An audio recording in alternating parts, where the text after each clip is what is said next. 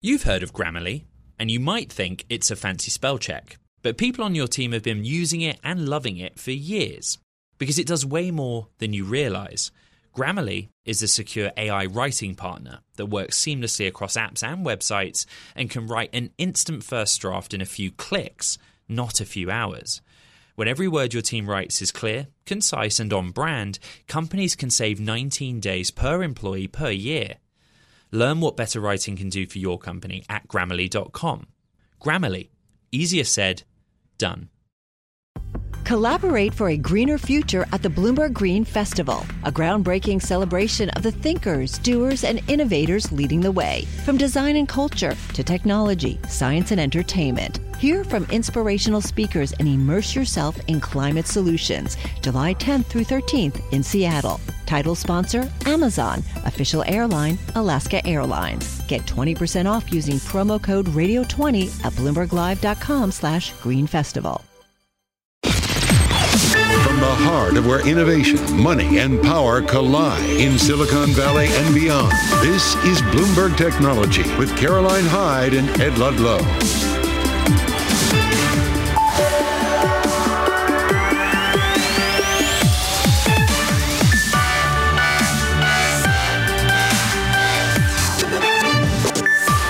I'm Caroline Hyde at Bloomberg's World Headquarters in New York. Ed Ludlow, he's off. This is Bloomberg Technology. Coming up, as analysts call out a perfect storm in the markets amid sapping sentiment. Look at the outlook for the tech sector. Hilary Frisch is with us, ClearBridge Research. Plus, crypto's calm, it shatters. Liquidations exceeding a billion dollars in twenty-four hours as prices they fall. We'll break down what's behind Bitcoin's volatile moves. And it's gearing up to be the biggest I P O of the year. Chipmaker Arm is said to line up not one, not two, but twenty-eight banks for its public offering. We'll bring you the latest on the company and who else is eyeing the I P O window. But first, there's really rather extraordinary earnings coming after the bell today as well. We want to talk about all of this with Hilary Frisch, Senior Research Analyst for Technology Software over at ClearBridge. And of course, decades of experience, Hilary, that we turn to in these moments because it is kind of a perfect storm. Barclays countering that, talking of liquidity, worries about China. We, of course, then also see the bond market selling off. Is it okay to stick with your technology holdings right now? That's a really good question, Caroline. Thanks for having me. Um, yes, well, with the ten-year rising as rapidly as it is currently, it makes it hard for technology to outperform, especially the long bond-esque technology that we think about with cloud and uh, SaaS applications. But at the end of the day, the fundamentals seem to be set to improve. So I would look to the current environment to build positions, to add positions. Okay, so talk about the fundamentals that will improve. Are you talking artificial intelligence, idiosyncratic elements, or are you talking that generally the economy in the U S isn't quite as dire as some had thought it might be? Well, there, there are a few factors. Artificial intelligence absolutely plays into it. I've, I'm of the view of rolling recessions. I believe that tech has been in a very mild recession over the course of the better part of the last year. Uh, and without that mis- recession actually having materialized, I think that tech was poised to improve. Enterprise tech was poised to see an improvement overall as budgets had really been set for a recessionary environment. Um, In addition, in terms of Q two earnings, there were a few sort of green shoots. Um, some of the companies talked about the optimization, workload optimization, cost reduction focus of customers starting to wane, starting to show signs of waning. There were new project uh, starts and new project uh, pickups and new and new workload starts, so that's actually quite encouraging. Um, and then you saw tech layoffs starting to wane. They really slowed a lot over the last few quarters. Management teams talked about increased visibility and improvement in their businesses through the quarter. So th- I think overall, and then on top of it, we have A I, which which should be a big driver. How much is China a worry from your perspective? It's a worry only insofar as the the geopolitical backdrop creates um, shocks to the economy, which can delay recovery. But I don't view it as a direct concern for particularly cloud and SaaS names. I think corporate. Uh, uh, I think enterprise and corporate customers around the globe have imperatives which they need to pursue. They've delayed those for essentially nine months plus, and I think they're ready to get underway with them, you know, more or less, um, unless we have a massive shock to the economy. It's interesting that you were seeing the green shoots coming from these earnings. Some might say mm, Apple was a bit of under- underwhelming, Microsoft too. From your perspective, how are these companies proving themselves? Is it that just we as investors or indeed analysts, when they've got all the buy ratings out and the shares have risen so far, we're just too much priced to perfection at this moment, as Abigail was outlining? The, so yes, I, I you're outlining it well. So I think uh, what happened is we had a very, very strong first half in the group. It was compelling from a price performance perspective. Investors got very enthused about A I. But particularly with respect to Microsoft's results, I viewed the reaction as more of a mismatch, a timing mismatch mm. versus anything. Um, Microsoft's quarter was in line, um, and their commentary on A I was a little underwhelming, a little more tepid than investors expected. But they proceeded to explain that they hadn't actually introduced the majority of A I-enabled applications, which investors were very excited about, customers are getting excited about. In addition, some of the key uh, semiconductor chips that are needed to train and run these large language models weren't actually available yet. In fact, only a small swath of them became available only very recently. So, so um, I viewed the results as not a demand indicator. I think demand continues to build, and these companies are doing extraordinarily well. They have a plan on what they plan to deliver over the course of the year. It was just a timing mismatch in terms of. And so when you were talking about the fact that in this sort of environment where I'm looking at the Nasdaq one hundred off by two point two percent on the week, we've had three straight weeks of losses on that benchmark. Where do you make additions? You were saying maybe you might be buying in this dip market. Sure. Um, From a valuation perspective in enterprise overall, we had actually been within the pre-pandemic five and ten year averages earlier in the year when I was here in February. Uh, we gained a few multiple turns since that point. We've been giving up some of those multiple turns. But over time, I do expect A I to contribute meaningfully to results and actually to drive so both growth and valuation over time. So I would be looking to, but again, the ten year is the arbiter of everything near term. It feels like it wants to go toward five percent. I'm not a, I'm not an economist. If it does that, there's certainly more pain to come in tech. But I would be adding incrementally as we move forward because it's anyone's guess as to where that really lands. Would you be adding to cyber names? We're all looking at Palo Alto. We're going to dig into that one in a moment as to why on earth they're coming after the bell today. Uh, I like cyber. I think cyber fundamentals are generally resilient. We've seen some weakness in firewalls in the firewall arena to date, and I think that's partially a function of having been supply constrained for so many years, and there was a lot of exuberant customer ordering, let's call it that. So I think we're normalizing after that. I tend near term to favor some of the uh, next generation cyber uh, names, such as uh, CrowdStrike or, or Zscaler, which are tied very much to zero trust initiatives. There are government mandates behind that. Part of the Inflation Reduction Act has spend behind that. But at the end of the day, um, Palo Alto itself is a, is a um, leader in technology. I think for today's, you asked about today's mm-hmm. announcement, very conveniently on a Friday in late August with a two-hour conference call. Um, I think with their, uh, it's time for them to give their three-year plan, which they did three years ago. I've noted that when they do that, they tend to be conservative at the outset of the plan. Uh, it seems like they also want to announce some amount of change. It may be that they're shifting toward annual billings from multi-year mm-hmm. upfront billings. That would actually uh, hurt free cash flow and uh, billings to some degree. They may want to to pursue certain areas such as a zero trust more actively. It's hard to tell. Um, some of this is anticipated by, by investors. Uh, it's hard to tell the magnitude, though, and exactly what they're going to announce. You're right. The stock down significantly since they announced this date. Hilary Frisch, always great to have you in the studio. Come back soon, we hope, from ClearBridge. Really interesting takes on individual names, individual valuations. And let's dig in on that name we were just talking about, Palo Alto Networks, because August the second was when we really started to see the stock sell off, because they said that they were going to be reporting results on a Friday, today, after the bell. Highly unusual. This is a company that usually gives us its numbers on a Monday or a Tuesday. It's giving investors some cause for concern. I'm pleased to say that Bloomberg's Ryan Vlastelica is, Vlastelica is with us, of course, who's looking at sort of what P R disaster this could be if indeed they are trying to bury some sort of bad news. Everyone's braced for it. What, the stock's off by about twenty percent since they first announced this date?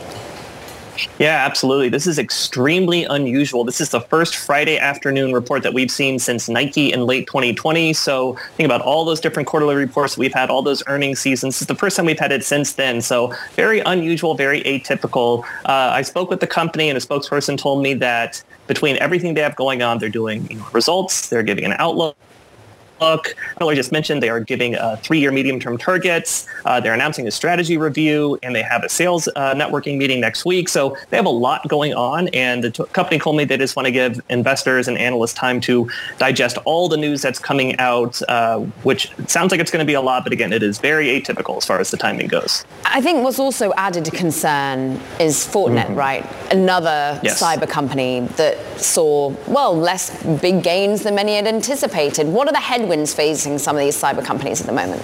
Yeah, absolutely. So Palo Alto comes out and says it's going to be a Friday. The stock falls off. You can see in your chart there. And a couple of days later, Fortinet comes out and they cut their outlook. They're basically talking about weaker I T spending. And cybersecurity has always been an area that people feel like is pretty secure, pretty durable as far as the demand goes. There's always going to be demand for improving cyber, uh, you know, against any kind of hacks or threats like that. So the fact that people might be seeing weakness in this very defensive area of software, which is seen as another kind of headwind for the stock coming after this unusual date. And what did we hear in particular in terms of just the macro environment weighing on clients' desire to be upping their spend or thinking about curtailing or fine-tuning their cyber spend? Is that what we heard from some of the others in the space? Yeah, absolutely. So just some signs of some weaker spending. Maybe it's taking longer for deals to close, or the deals aren't as big as maybe might have been expected before. Just all these kinds of issues just kind of heightening the kind of concerns about the global macroeconomic backdrop as it pertains to security software spending in particular. Really great to get your take. Um, I hope it's not too long a day for you this Friday to be working after yeah, the bell. Ryan Vlastelica is going to be there with the other uh, investors keenly awaiting that number to drop. We really appreciate it.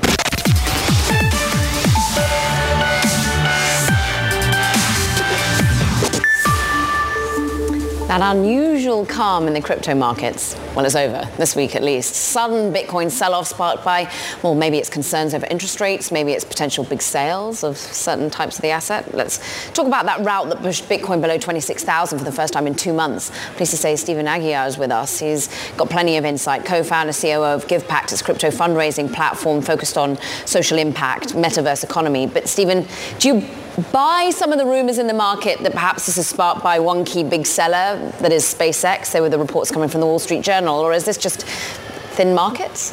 I think it's just market structure. I think the SpaceX per, uh, selling probably already happened.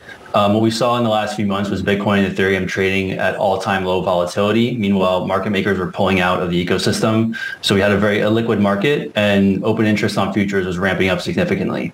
So the move was expected. I think we saw there had to be a flush out. We didn't know if it was going to be to the upside or to the downside. But as the dollar has been getting strong recently, a little bit of a sell-off in crypto meant that longs were liquidated, and we saw a sharp, quick move to the downside. I mean, everyone's now eyeing the twenty-five thousand dollars level as some sort of technical line in the sand. But is there any catalyst to the upside? Because many had started to desire to get into Bitcoin because there were hopes of some sort of spot Bitcoin E T F, for example. I think there are a lot of catalysts to the upside. I think you had the spot B T, uh, B T C E T F, which Mike Novogratz on the Galaxy call basically said is a matter of when, not if. Um, you have the halving next year, which um, typically there's a bull run after the halving, but it could be something where we see a rally into it. We have the S E C case against Coinbase looking shaky after Judge Torres basically said that, you know, tokens traded on secondary exchanges aren't investment contracts. Um, and lastly, you have the Fed tightening cycle, you know, it's topping out. Um, so I think there's a lot of catalysts that, you know, basically are laying the narrative for what the future crypto bull run could look like. I'm interested that you talk, of course, about the, the Bitcoin spot E T F and what Mike said about it on the call for Galaxy. What about this talk around an E T H E T F, or at least an E T H futures one? How much would that galvanize interest in some of the alternative coins? I think it's huge. I think, you know, the, that news happening within minutes and, or hours of this liquidation is really interesting. Hmm. Um, but I think the main thing for me with the E T H futures E T F, it basically means that Ethereum won't be a security. Um, I think that ship has sailed, um, and it's going to allow people to get a lot more exposure to E T H than they would have, um, the same way the people get exposure to Bitcoin through the futures E T F. Um, so I think it's huge. Um, I don't know how deep down sort of the coin market cap we can go as far as what's going to be considered a security or not. Mm. But I think for sure Ethereum, that ship has sailed, um, and Ethereum will be considered a commodity regulated by the C F T C moving forward. Just go back to what you said at the start of that answer and the fact that these timings happened almost, you know, hours apart from each other. What do you mean by that? Was there any way that you think that that was catalyzing a sell-off in Bitcoin? I don't think uh, there was any specific timing or reason. I'm, I mean, I'm not really sure. I don't want to be conspiratorial. Um, again, I think the, the cause for liquidation was more market structure than anything. I think it might have been an interesting coincidence to see that that uh, E T H futures E T F was approved within hours of, of that liquidation event yesterday. Can you just talk a little bit about who the marginal buyer is at the moment, or indeed where we're seeing people getting interested? If you do say there's catalyst to the upside of Bitcoin and indeed some of the other alternative coins, who is buying into this market, regionally speaking, institutionally speaking? We're seeing long-term holders really taking over right now, and short-term holders are the ones that are that are getting sort of fleeced out at the moment. Um, I think the marginal buyer, one big catalyst for me is going to be Coinbase and their Base chain. Um, I think what they're doing really is disrupting themselves with that, and they're going to be, do a lot to bring retail Um, and their assets on chain. So I think what we saw in sort of the demise of the last crypto bull run was this, these blow-ups of centralized entities. And I think Coinbase is really laying the groundwork for retail to put their assets in decentralized entities, in DeFi, N F Ts, um, decentralized apps. And I think that's going to be a huge narrative um, shift and a big rotation in where the marginal buyer comes and where they where they park their assets. Stephen Aguiar, thank you very much for joining us today. GivePact C O O, co-founder as well, on all that recent return, shall we say, to volatility when it comes to crypto. Now, talking about volatility, it's been a volatile week for Adyen, of course. The Dutch payment processing company, when it released its disappointing first half results, it's triggered an absolute meltdown in the stock. Remember, it raised about twenty billion dollars of market value yesterday. Now, in an interview with Bloomberg Television, its co-head says, look, on the back of this weakness, there's not going to be share buybacks. Just take a listen. We're focused on building a business, uh, and we've always had a, a policy where we continue to invest our funds uh, in, in, in, in the business, and that's what we continue to do. It's clear that we, we lost some trust yesterday, and uh, yeah, I think the best approach to this is now very carefully listening to, uh, to our investors and see how we can get back some of that trust. Adyen's co-C E O feeling the need to come and talk to the market post those earnings. Meanwhile, coming up, Arm preparing for the biggest I P O of the year with no less than twenty-eight banks. We're bringing the details next. This is Bloomberg Technology. What if everyone at work were an expert communicator? What if every doc, message and email they wrote was perfectly clear and concise? Inbox numbers would drop. Customer satisfaction scores would rise, and everyone would be more productive. That's where Grammarly comes in. Grammarly is a secure A I writing partner that understands your business and can transform it through better communication. Companies that use Grammarly save an average of nineteen days per employee per year. That's because with Grammarly's A I, what used to take a few hours only takes a few clicks, like generating an instant first draft in your company voice or tailoring a message to your specific audience and goals. And Grammarly's personalized on-brand writing help is built in everywhere your team works, across five hundred thousand apps and websites. Plus, it's safe, secure, and already I T approved. Join seventy thousand teams who trust Grammarly with their words and their data. Learn more at Grammarly dot com. Grammarly. Easier said, done. The countdown has begun. This May, a thousand global leaders will gather in Doha for the Qatar Economic Forum powered by Bloomberg, held in conjunction with our official partners, the Qatar Ministry of Commerce and Industry and Media City Qatar, and premier sponsor Q N B. Join heads of state, influential ministers and leading C E Os to make new connections and gain unique insights. Learn more at Qatar Economic Forum dot com.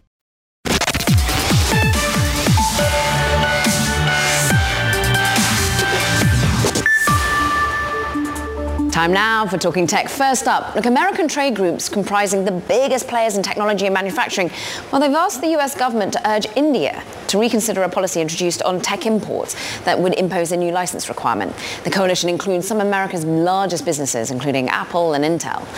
Meanwhile, the largest U S maker of chip-making machinery gave a pretty bullish forecast for the current quarter, indicating the industry slump may be fading. Applied Materials sees the shift towards artificial intelligence, of course, and the rise of internet-connected devices helping bolster its results. Plus, it's on track to be the biggest I P O of the year. SoftBank-backed Arm, when it's filed, we understand, a whole roster of underwriters for its initial public offering. twenty-eight banks in all for the deal. Now, the company is aiming to be valued in a listing we understand to be, well, a sixty to seventy billion dollars valuation. Let's dig into it. Leanna Baker is the person who knows so much about this potential listing here at Bloomberg. And just tell us why twenty-eight banks are needed in all their various tiers of importance. So it sounds like it's too many banks, but remember that Meta or Facebook, when they went public many years ago, they had about thirty-five underwriters. So when you have um, a large amount of shares that you need to get out to the market, it helps to have different banks to syndicate out the shares to clients.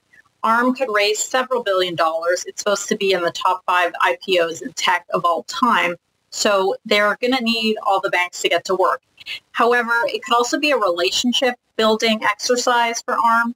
Uh, they want to keep good relationships with all the banks, and that's why you'll see, you know, the who's who of Wall Street on this one. It certainly is, and international in that nature, of course, because they want an international investor base. I mean, I'm interested as to basically how they're going to be eyeing this current market volatility and whether that really matters when they're trying to be getting this pretty hefty valuation. There's certainly been a dead I P O market, and there's a lot of hopes that this will open things up. We also reported yesterday that Instacart is looking to go public in September, so it feels like Arm is kind of warming things up for everyone. Uh, Instacart won't be as big of an I P O as Arm and doesn't have the global implications, but uh, there's still others to look forward to because it just really has been such a dreary year for I P Os and the bankers working on uh, these kind of transactions. What is it? Only about fourteen billion I P Os this year compared to something like two hundred forty back in twenty twenty-one. Leanna Baker, we thank you so much for all the inside track. We wait with bated breath on the Arm didn't, well, intricacies. And we also do for Instacart. That was a great scoop. We just heard Leanna talking about it, how it's planning for an initial public offering as soon as September, all according to sources. Company could publicly file its plans with the S E C as soon as next week. Now, Instacart previously considered a direct listing, remember, which made cool with the likes of Spotify, but now it's understanding that it plans to do a traditional I P O on the Nasdaq. A representative for Instacart declined to comment.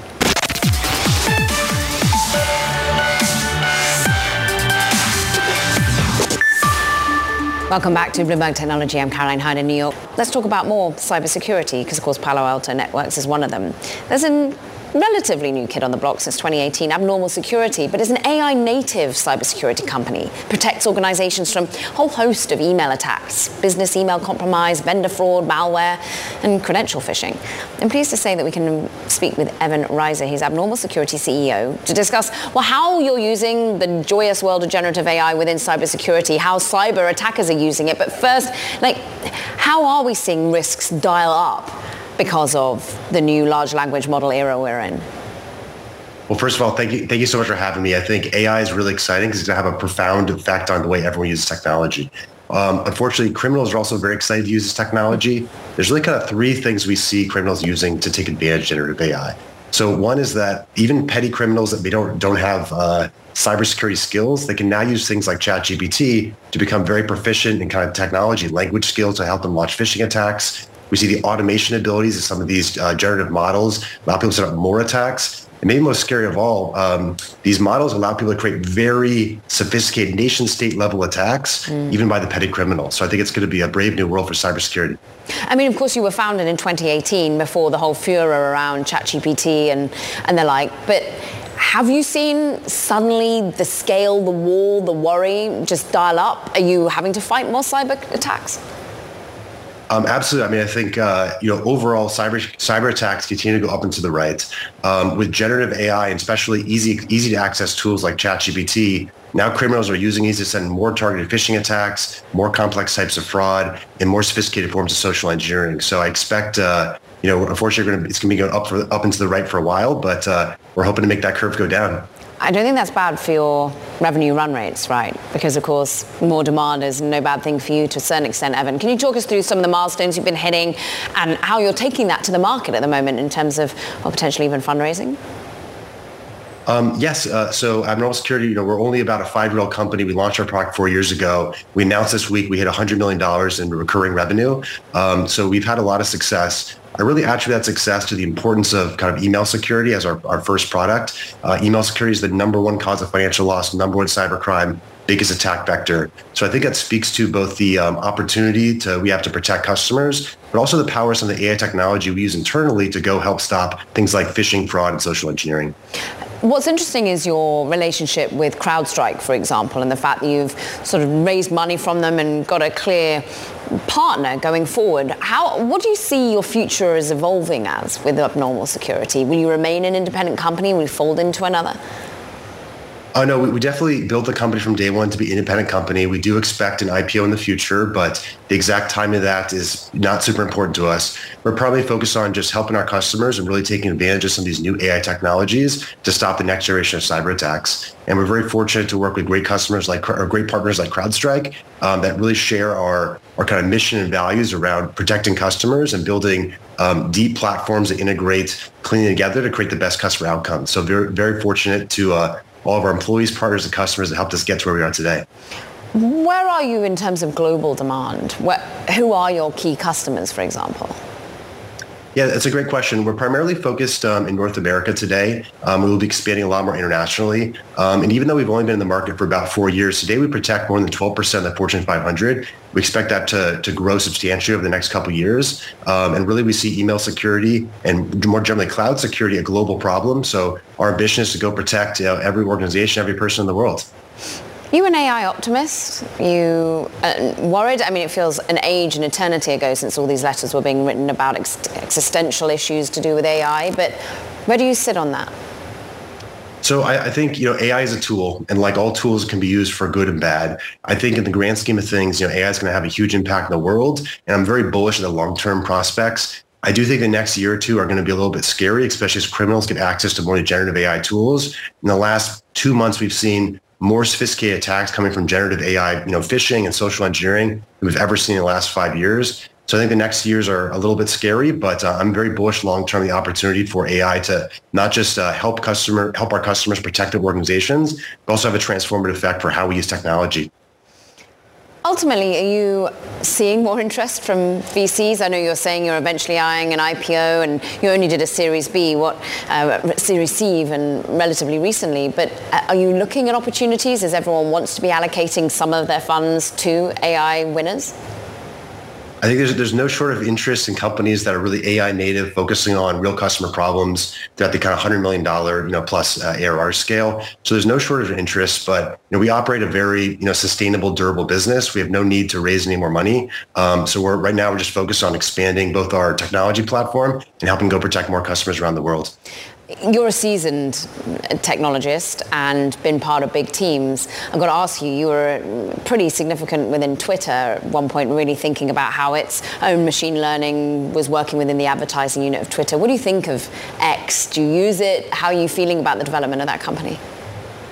Yeah, I don't I don't know too much about it. I, I primarily focus now on, on cybersecurity. My background is in machine learning and A I, coming from the ads world, uh, but I've lost a little bit of touch, right? Today, we're taking some of the same core technologies around understanding the uh, behavior and interests and kind of the way people respond to different um, interactions, right? And applying that to cybersecurity. So from a technology perspective, we're very similar, but uh, yeah, different different use case. And I'm really excited to start using um, some of the technologies that we built in ads that were originally designed to get people to click on ads uh, to now use for a much more worthy cause, which is helping go stop crime. Well, you dodged it, Evan. That one, like Evan Reiser, Abnormal Security C E O, sticking very much with his theme of cybersecurity and his own company, and we thank him for that.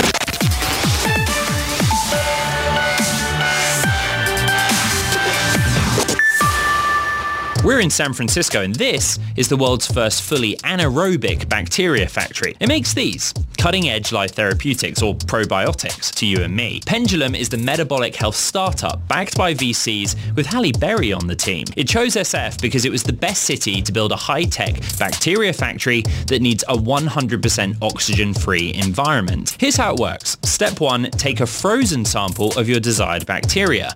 Then swab an agar dish with your sample and start to culture. culture. A specific colony of bacteria is picked, inoculated, and the density is scaled up. At each stage, the sample's tested for contaminants. In anaerobic fermentation, the bacteria still needs food.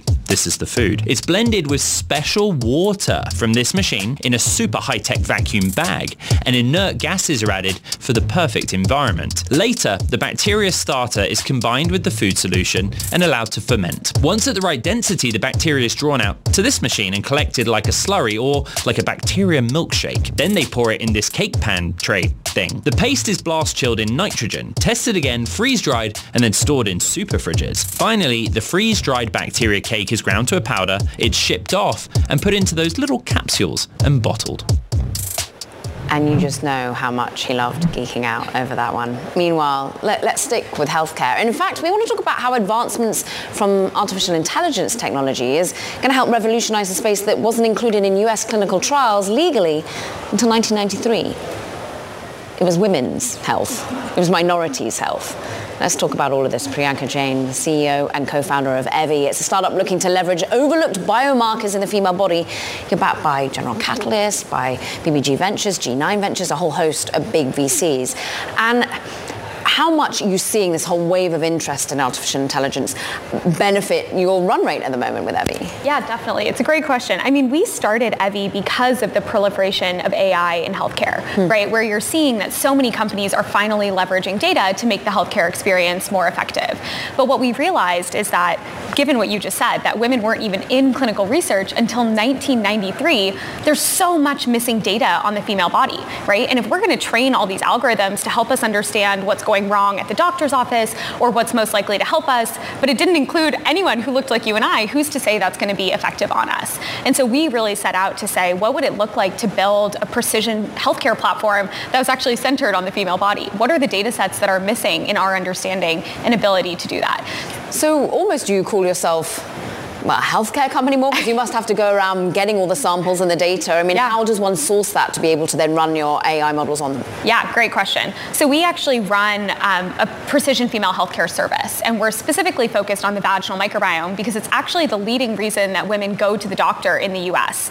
Um, and when we go to the doctor, we're more likely to be misdiagnosed than correctly diagnosed, hmm. and we're more likely not to get better than we are to get better. And so we built a platform, finally leveraging technology and data to better characterize what is actually going on for somebody. So we have first of its kind precision testing. And then we actually use data, technology, A I to understand what's most likely to help that specific person. Because it turns out, obviously, no two people are the same, no two women are the same. Um, and so by actually delivering much better care that's powered by data, we're actually gathering the data on the back end to be able to enable a much better future of women's healthcare.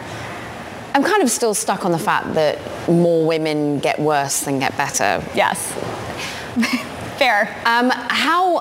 Who is therefore adopting this? Who are you managing to get on board from the healthcare yeah. community to want to start to use this within not just trials, but in real-world application? Yeah, such a good question. So I think the first person who's always the most motivated to help things get better is the patient, mm-hmm. is the person who's suffering. And so what we've seen is that there's so many women who are suffering with symptoms, not getting answers, not getting better, and they're extremely excited to have new data on their own bodies, right? They're trying to understand, and I think we're seeing this in many industries, right, where consumers are finally being able to take control of their health because of the proliferation of technology that's made it more affordable and possible to even happen.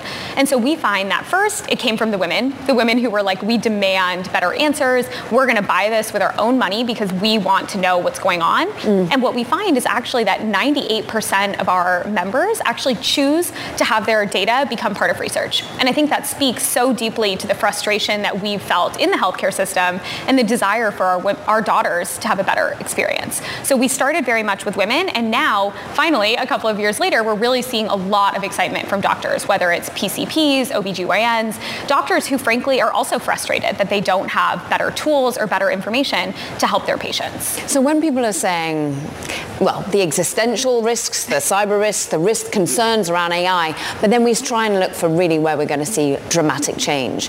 You'd say healthcare is sort of Absolutely. First and foremost out there in terms of industries that are going to be disrupted. disrupted by this? I think absolutely healthcare will be disrupted by A I in so many ways, not only in the ways that we better diagnose people, that we help them come up with better treatments. I think at the end of the day, how can you possibly in the human brain understand every single measurement of what's going right and wrong in your body, understand what disease that's most likely to be, and then how you're going to fix it? I mean, it's an impossible task for the human brain, um, and given the fact that every person is so, so different.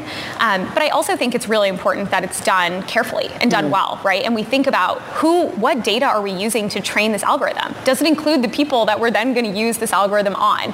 And so I think it's very important that we put up the right guardrails, we ask the right questions, and that we don't just assume that A I that's well designed means it's going to be well designed for healthcare. And I think healthcare needs its own set of rules and thoughts as we bring this revolutionary technology into the space so that we don't actually widen the gap that already exists. So who's thinking about that? I mean, already you've captured the imaginations of, of V Cs. You're clearly managing to get into the world of healthcare. What about the administration? Are you having discussions? Yeah. I mean, are people coming to some of the startups and indeed the bigger companies within A I to think about rules, guardrails, safety? Yeah, definitely. I think, one, the companies, hopefully, this time around are being a little bit smarter about this. I know it's something we think about all day, every day. Maybe that's because we're a female leadership team, but, you know, it could just be because we're a, a company started today. Um, I also think that we're seeing that regulatory bodies like the F D A are looking. They're interested. They want to understand what the new technologies are and how to set up guidelines. They have a variety of working groups with companies, with industry, um, and also with academics and ethicists. So I have hope that we will build the right guardrails, and that when we do that, we will unlock an age of precision medicine where women finally get better, right? Where right now we're diagnosed on average four years later than men across over seven hundred diseases, right? But imagine if we could actually look at the data in your body and understand what's going on. Like, that gives me a lot of hope. Great storytelling, great interest in the company. We thank you so much for coming on. And thank you for having well, me. Probably telling a slightly depressing story, but one that might be changing pretty soon. Evvy co-founder and C E O Priyanka Jain there. Meanwhile, coming up, can OpenAI crack the code for A I to oversee content moderation? We'll discuss that one next. Meanwhile, let's just check out the shares of Uber and Lyft. Once we head to break, we want to look at the companies that they're being threatened perhaps to stop doing business in Minneapolis. That's after the City Council adopted a new rule Thursday that would set a minimum wage for rideshare drivers. This is all being reported by C N N. Shares, though, on the higher side, on the percentage point. This is Bloomberg Technology. What if everyone at work were an expert communicator? What if every doc, message, and email they wrote was perfectly clear and concise? Inbox numbers would drop, customer satisfaction scores would rise, and everyone would be more productive. That's where Grammarly comes in. Grammarly is a secure A I writing partner that understands your business and can transform it through better communication. Companies that use Grammarly save an average of nineteen days per employee per year. That's because with Grammarly's A I, what used to take a few hours only takes a few clicks, like generating an instant first draft in your company voice or tailoring a message to your specific audience and goals. And Grammarly's personalized on-brand writing help is built in everywhere your team works, across five hundred thousand apps and websites. Plus, it's safe, secure, and already I T approved. Join seventy thousand teams who trust Grammarly with their words and their data. Learn more at Grammarly dot com. Grammarly. Easier said, done. Collaborate for a greener future at the Bloomberg Green Festival, a groundbreaking celebration of the thinkers, doers, and innovators leading the way. From design and culture to technology, science, and entertainment. Hear from inspirational speakers and immerse yourself in climate solutions, July tenth through thirteenth in Seattle. Title sponsor, Amazon. Official airline, Alaska Airlines. Get twenty percent off using promo code radio twenty at bloomberg live dot com slash green festival.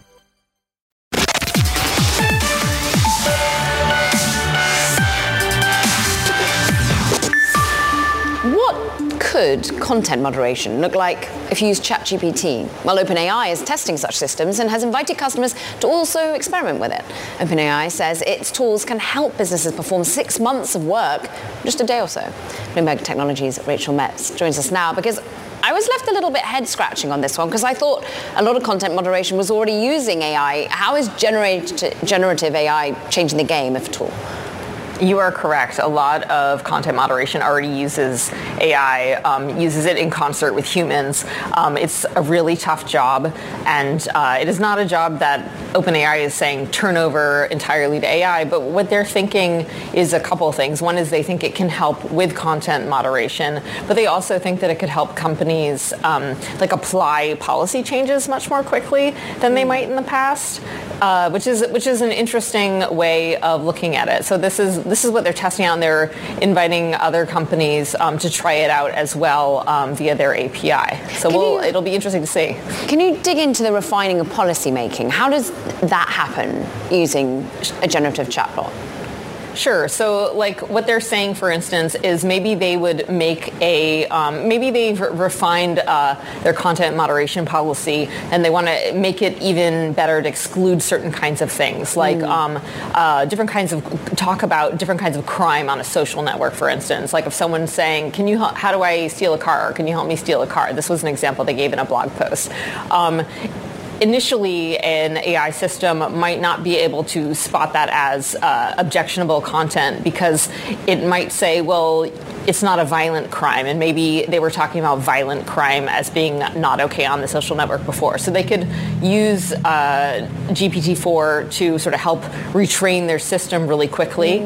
um, with a, like a set of, of data that would make that would help make it clear to the system that this is something that's objectionable, and then they could roll that out faster. The idea would be to roll out these changes faster than they might otherwise. How about helping those poor people whose basically job it is to look at all this objectionable content and analyze it? Is there any path towards not needing the human eye that can be so affected by these things? So one of the things about content moderation that's so tricky, um, besides having to, I mean, it's awful that people have to look at really horrible images, and that can be really damaging to people. I mean, we know that. Um, and we can use machines to um, offload some of that, or to at least uh, like make a top-level decision that can then be passed on to a human to double-check. Um, so that's something that's already being done. I'm, since G P T four, I, I'm not sure if that's going to be useful for this kind of machine vision task. Um, At, at this time, I think they're talking more about um, written stuff, but um, but in general, it's re- it's really hard to use machines to offload this stuff entirely because a lot of it is dependent on context, mm. whether it's written or it's an image or a video. What is bad, what looks bad to some person, or if I post something and I mean one thing, somebody who is looking at it in another time, another place, might not see like my sort of coded message, because people are pretty clever on the internet and they don't always just say or post something obviously horrible. This might be just one example of where some people would quite like A I to take their job, but for now, not quite able sure. to. Bloomberg Technology's Rachel Metz, thank you so much. Meanwhile, look, that does, this does it for this edition and this whole week of Bloomberg Technology, but you do not want to forget to check out our podcast. You find it on the terminal. Go online on Apple, Spotify, iHeart. And of course, in the meantime, we wish you a very wonderful weekend. From New York, this is Bloomberg Technology.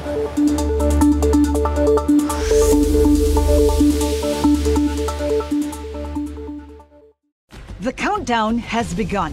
From May fourteenth to sixteenth, a thousand global leaders will gather in Doha for the Qatar Economic Forum powered by Bloomberg. Join heads of state, influential ministers, and leading C E Os to make new connections, gain unique insights, and uncover valuable opportunities in one of the world's most rapidly rising regions. Request your invite for this exclusive event at Qatar Economic Forum dot com.